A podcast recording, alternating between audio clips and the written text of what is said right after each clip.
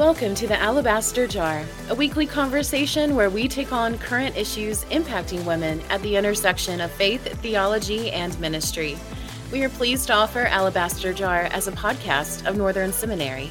This week, our host, Doctor Lynn Koick, is joined by Doctor Grace Ji-Sun Kim.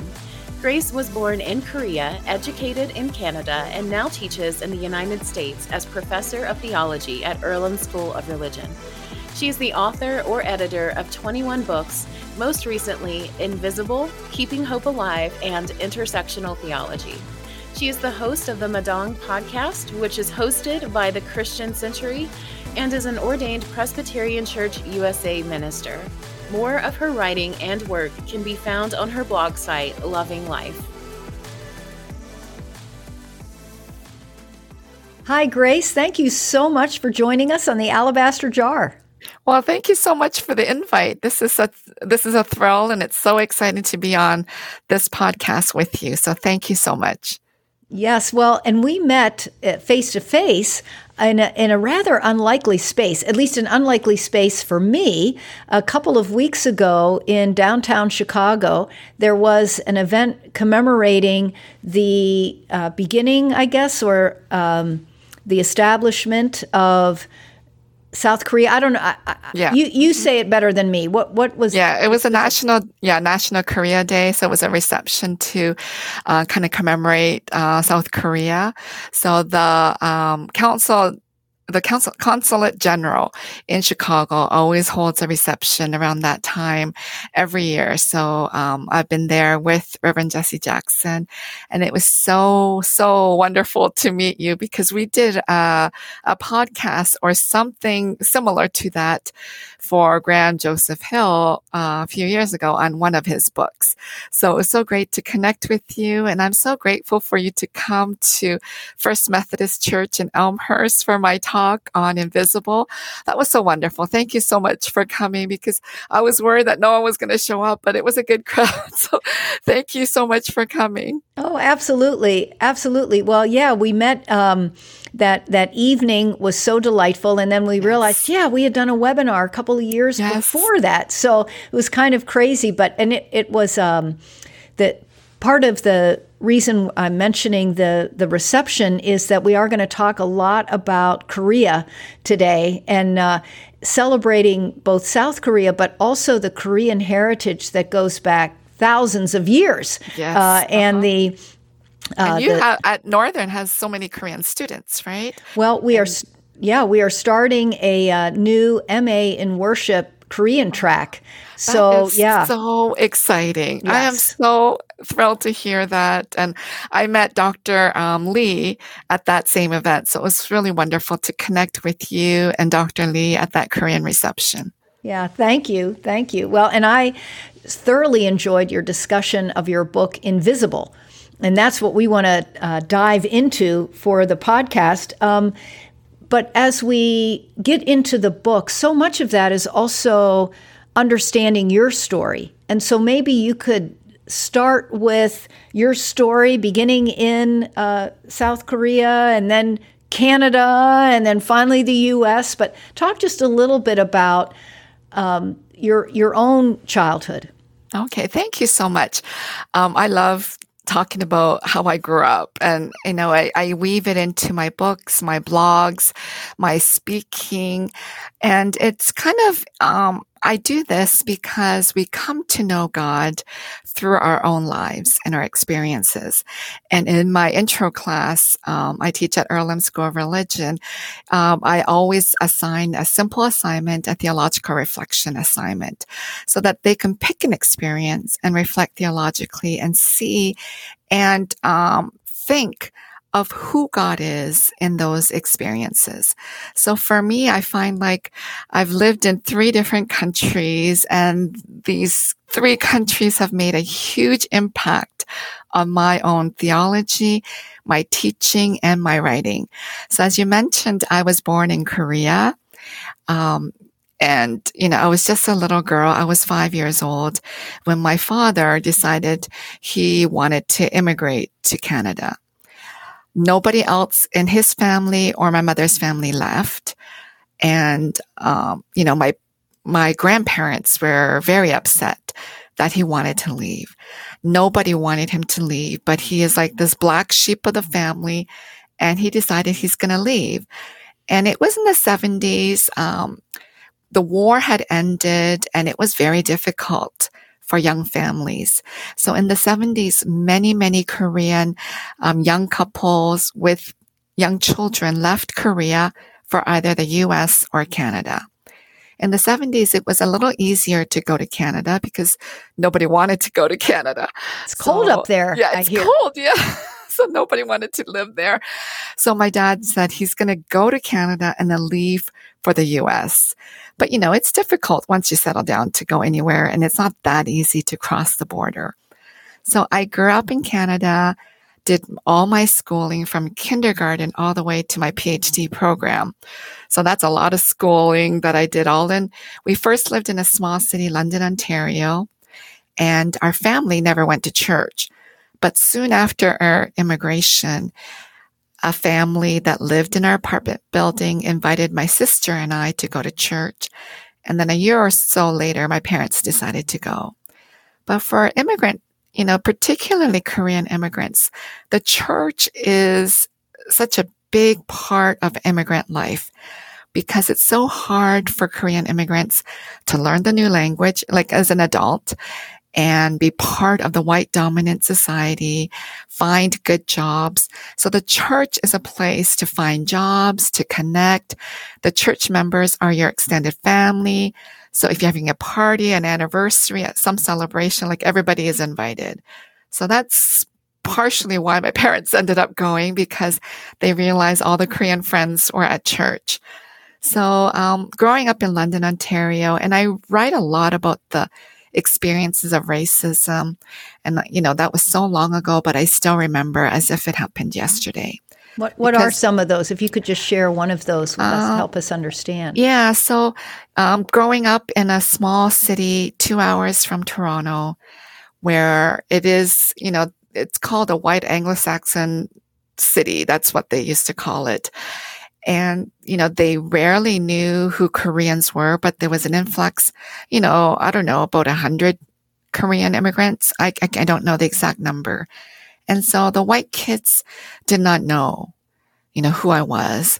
So being teased about my eyes, about the way I dressed, about my lack of English speaking ability, you know, being called racist names. And Um, you know, they would tease me over and over again about what I was. It was never who I was, but what I was. And I responded, I'm Korean. And, you know, in the seventies, in a small town, London, many people have not heard of Korea or Koreans. So everyone kept saying there's no such thing as a Korean. And I would go home because I was so confused, and I would ask my mom, am I Korean? And she would say yes. So I, you know, those little teasing. And then much later in my adult life, I met some um, Korean Americans, because now I live in the States. And they said that they had experiences of, you know, everybody has heard of Japanese and Chinese, but Korea, it's a small little peninsula kind of in between China and Japan. And so people in some parts of the U S thought Koreans were an offspring of a Chinese person with a Japanese person. So if they got married and they had children, some people thought that the, the offspring were called Koreans. So people didn't um, know who we were. And it was just so easy for kids to make fun of us. You know, the ching chong aspect, the pulling of the eyes, the slanted eyes, those are very painful, whether you fully comprehend uh, what they all mean to you. You know that people are laughing and making fun of you. So it is the experience Uh, of that that is with you for your whole life. I still, you know, have this visceral effect every time I think about it and talk about it, because it was so negative and happened for so many years, just over and over again. And then the, you know, the two components that really affect my writing and my speaking and blogging and even my podcast. So there is a racism in the wider society. And then you go to church and you've experienced sexism. Of course, sexism is outside the church too, but those two components, which were so large, the white dominant society and then the Korean churches I was attending as a young kid, I never really saw any Korean women leaders, no Korean uh, women minister, and the the teaching of, you know, women be silent, women obey, you know, that was taught to us over and over again. And my mother, who was a very faithful Christian, really, really believed it. And she would kind of incorporate it into the household. And, you know, it was just my sister and I, and she would teach us those teachings to us. So you get this large component of racism in in the larger society, and then sexism within the church. So, and if I could, yeah, um, ask you um, a little bit deeper before we move into the um, issue of, of gender, um, with the racism, um, I know that you've done a lot of work on the history of that racism in the U S because, uh, and I'm asking this question because um Are in, in the United States, there there's a lot of emphasis, rightly so, on uh, the slavery of uh, Africans and then the African American racism, and uh, I I sense that there's often a downplaying of, or even a denial that there is such a thing as racism against Asians, but actually it's it's. woven into our uh, U S history. So could you talk a little yeah. bit about about that reality? Thank you so much for this thoughtful question. Uh, I really, really appreciate it. And you nailed it right on about the downplaying. So there are several factors for the downplay. Um, The white dominant society decided to call us Asian Americans honorific whites. So we're not white, but you're kind of an honorary white. So if you put a label like that, it really diminishes all the suffering, discrimination, and racism, prejudice, xenophobia that we have experienced in our whole history of immigration here in the U S and in Canada. Another term is model minority, which was um, a term in the nineteen sixties by white sociologists who decided to just throw it upon us, Asian Americans, to say that Um, you know, it was, there's several factors why they wanted to throw it to us. One was, um, to say to the other people of color, if only you study hard enough, if only you work hard enough, if only you kind of contributed to society, then you will be just as great as Asian Americans. That is such a false narrative because we don't all go to the top schools. We don't all have the great jobs. Um, there are so many poor Asian Americans living here in the U S. You just have to Google the statistics. But it was used against us to pit other people of color against us. So there's that factor. And then the other, you know, those are the two. And then the other one is I grew up in the, in Canada. And when we talked about racism, it wasn't so black and white. They still believed that, you know, the uh, Aboriginals, uh, the First Nations, uh, Black, Asian American, Hispanics all experienced racism. But here in the U S, for some unknown reason, racism is always talked about in black and white terms. I think partly because of the long enslavement of Africans and the larger population of Africans here in the U S. But if you talk about racism in black and white terms, then you forget about those who fall in between black and white. So the Native Americans, Hispanic, and Asian Americans. So it really downplays our experiences of racism. They keep telling us, and, you know, I've had so many people here in the U S, when I call out racism or my experiences of racism, they will say, oh, that's not racism because you're Asian, Asian American, you're almost white, you're the model minority. How can that be racist. So I hear that over and over again. So it really diminishes all the pain and suffering that we have experienced. You know, with the African Americans, you know, society clearly understands, or at least acknowledges, the enslavement of African Americans. But because Asian American history is not taught in schools, so this past summer, actually, I helped um, with this organization in the in New York area to push for education of Asian American history. Because if we don't know it, then we are so, we're not clearly understanding what happened to Asian Americans. And it's so a we, shocking, it's a shocking story. I mean, oh yes. it, uh-huh. I, when you were telling me some of the specifics, I thought, yeah, why don't I know that? Maybe you could share a couple of those experiences, yeah. uh, realities. Okay. Mm-hmm.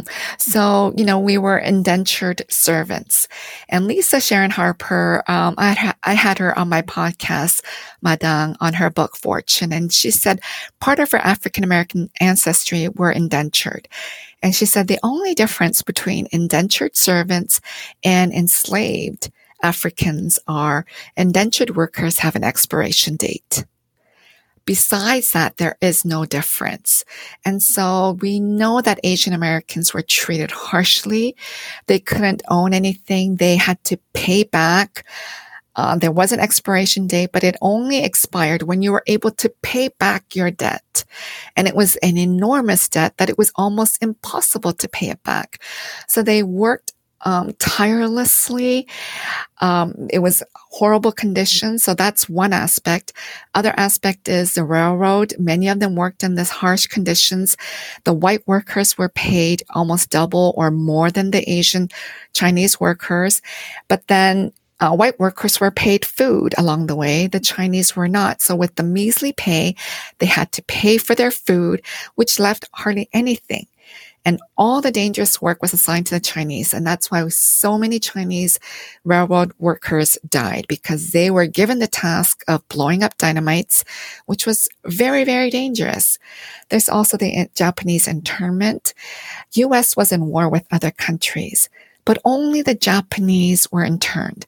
They uh, lost everything, and they were kept in these horrible quarters for years during the war. When we think about lynching, you know, we always uh, acknowledge the lynching of African Americans, but other groups were also lynched.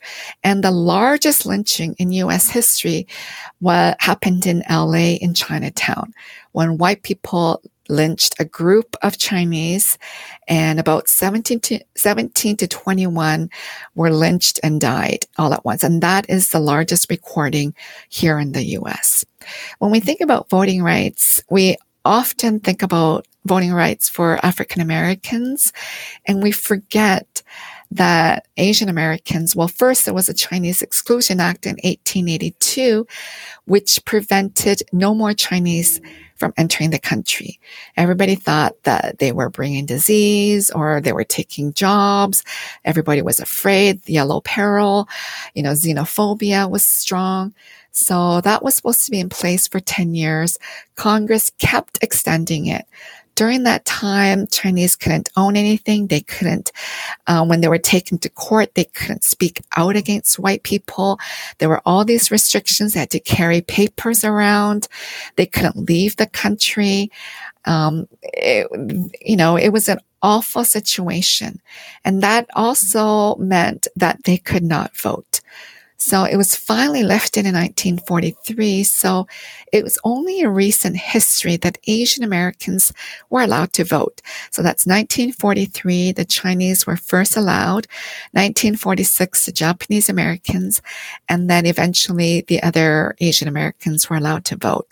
So that is a very recent history, part of our history. And we just don't know about it because we don't teach it in our system, in our school education system. My three kids um, all went to school here in the U S from kindergarten, and they were never taught this. And they grew up in the Pennsylvania education system, public school. They were never taught this.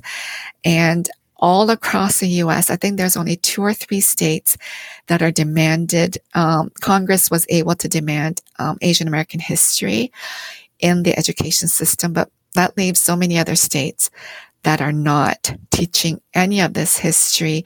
So if we don't teach it, then we just gloss over and we just think about racism in black and white terms. Well, yes, and and uh, we'll try and put some resources in our show notes um, that you can give us, Grace, for our listeners to get themselves educated and uh, for their churches to be educated on this. You had also mentioned not only racism but also sexism, and I thought maybe we could think about those experiences that you had in relation to your uh, journey as a scholar. You've talked about teaching and writing. You've had that hurdle of, as an Asian American, but not just an Asian American, an Asian American woman. You talked just a little bit about how you overcome uh, some of the barriers and were able to uh, get over those hurdles. Okay. So um, I must mention my book, Invisible. Um, it is a new book, and I do share a lot of my personal hurdles and obstacles, my experiences of racism and sexism. And while I was writing it, I was really ill. I became hospitalized, and, you know, it, it was about eight months later that I came back to the book, and I realized I had written all these stories, and then I was a little scared to keep them in. It was in the copy editing stage. And I was thinking of deleting many of them because they are so personal of my own experiences of racism and sexism, both also within the church and in society. But I ended up keeping them all. So if you want to know more, all the listeners can go and read Invisible. It's almost like a diary or my personal journey, kind of sharing with the world. But the impact, you know, it came out about exactly a year ago. But so many people have um, thanked me. Um, it's not just the Asian American community, but uh, in all communities, and also white women who have reached out to me to thank me because I kind of wrote it as a lens for other people to understand their own experiences of marginalization, racism, sexism, um, of oppression, because, you know, it these things happen to so many groups. So I really wanted the book to be a lens for people to understand their own story and their experiences. So, you know, sexism, I don't know, when you were saying about how I overcame the hurdles, I think the hurdles are still there. And it's like a day-to-day experience for me to overcome them because I am a woman and I will You know, I will die a woman. So just because I overcame uh, a sexism event or a sexist thing last year doesn't mean that I am exempt from future um, experiences of, of sexism or racism. But through my own writing and my theological um, journey, I have come to see the good news in light of these experiences that continue, and really strengthens me that this is not the way the world should be.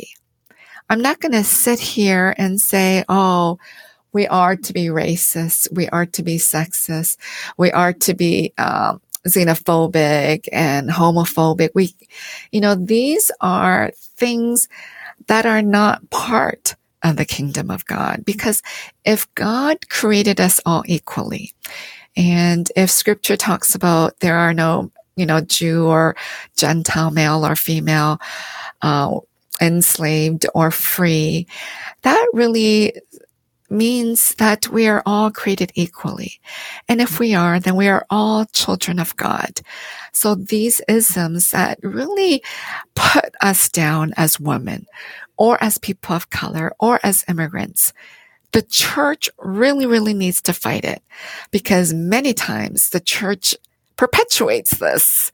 Um, the church did, just kept enslavement going. You know, they, they preach sermons of, you know, slaves, obey your masters. And the church continues to say, you know, women, be silent and obey your husbands. That's why it's so important, you know, Doctor Lynn, that you are this provost. You are really setting the bar for many of us women that we can become leaders in society, in the church, in the seminary, in these uh, places that God has called us to be. Why should our skin color or our gender be an obstacle to this if we really have the gifts that God has given us, and we need to use them and engage in different forms of ministry. So it's a hurdle that I continue to to well, jump I, over every day. Yes, yes. Well, you're absolutely right. And and you've been resilient. Um and and you have found a way, even in your sharing, which is so create, uh, courageous in your book, Invisible, and also in, um, as you mentioned in your podcast and in your other writings, of modeling uh, a resilience rooted in rooted in the Word of God, as you were saying, you know, we're made in the image of God. Um, as as we um, come to the to the bottom of our half hour, um, I, I would love for you to reflect, if you can, on the idea of immigrant, being a uh, an immigrant in two ways. One, from a biblical standpoint, how do you feel the biblical text encourages us, or examples in the biblical text of immigrants? And then today, what would be a word or two that you would have for our churches as we, I mean, I don't want, I don't want anyone else to experience the kind of childhood that you did, right? So how do we, how, how do we develop in our churches a loving, welcoming embrace of the immigrant? Yeah. You know, when we think about um, the New Testament uh, writings, everybody's an immigrant. You know, almost everybody's an immigrant because we are people who move, um, you know, thousands of years ago, as hunters and gatherers, people moved. Once there is no food, once, you know, they couldn't grow food, you know, due to climate or due to other events, natural events, people moved. Scripture shows that the Israelites were moving, wandering Aramean, or now I can't think of the correct verse, but people moved all the time. And when we think about various countries like North America, um, Canada and U S are very young countries, except for the Native Americans and the First Nations. Everyone else is an immigrant. Um, people have moved around. And if you want to go back to the Native Americans, people will say, you know, they moved from Asia or other places. But it's the fact that everybody moves. We are all immigrants. But for some reason, here in the U S, you know, we had the Irish coming um, due to potato famine or some other reasons. The British came maybe for persecution, religious persecution, or other reasons they came. Um, African American Africans were brought here. However, we came, we have migrated here. So we should always welcome each other, because this, nobody owns this land. Or if you're going to think biblically, God has created this world and we are here. And we need to pay our rent. And so we do our service to God. We do what we can to save the planet, save and work for justice, and do what is good, and welcome the stranger. Because that is so biblical, to welcome the stranger into the land. And so migration will always continue to happen. Asian immigration is hundreds of years old, but it will continue to happen because climate change is happening. There are climate refugees, political refugees, religious refugees. People are going to continue to come. Ukrainians are coming because of the war. We have to welcome each other. But because we are visibly different as people of color, you know, uh, other people have noticed how uh, white refugees are treated differently than people of color refugees. You know, that is, uh, that's the reality of what's happening here in the U S. I think it's so important that this understanding of immigration and being a migrant is talked about in Scripture. And we are to be kind and welcoming and embracing those who are so different from us. I think that is the biblical message, that God welcomed us and we welcome each other. We are to love uh, one another as Jesus has commanded us to do. But we get, it becomes so hard. I don't know why. I ha- and especially for the church too. I don't know why the church finds it so hard to welcome those who are different from us. So that has been a constant message in my writing.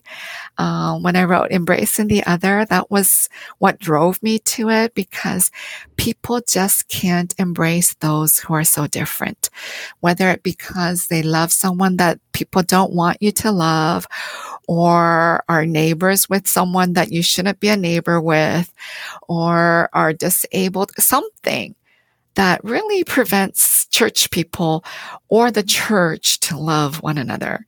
And we know that churches are breaking up because of some issues, and it just is so painful. And I'm sure God is looking down and shedding a tear, because it is so painful to watch churches not being able to welcome and embrace those who are so different from the dominant society.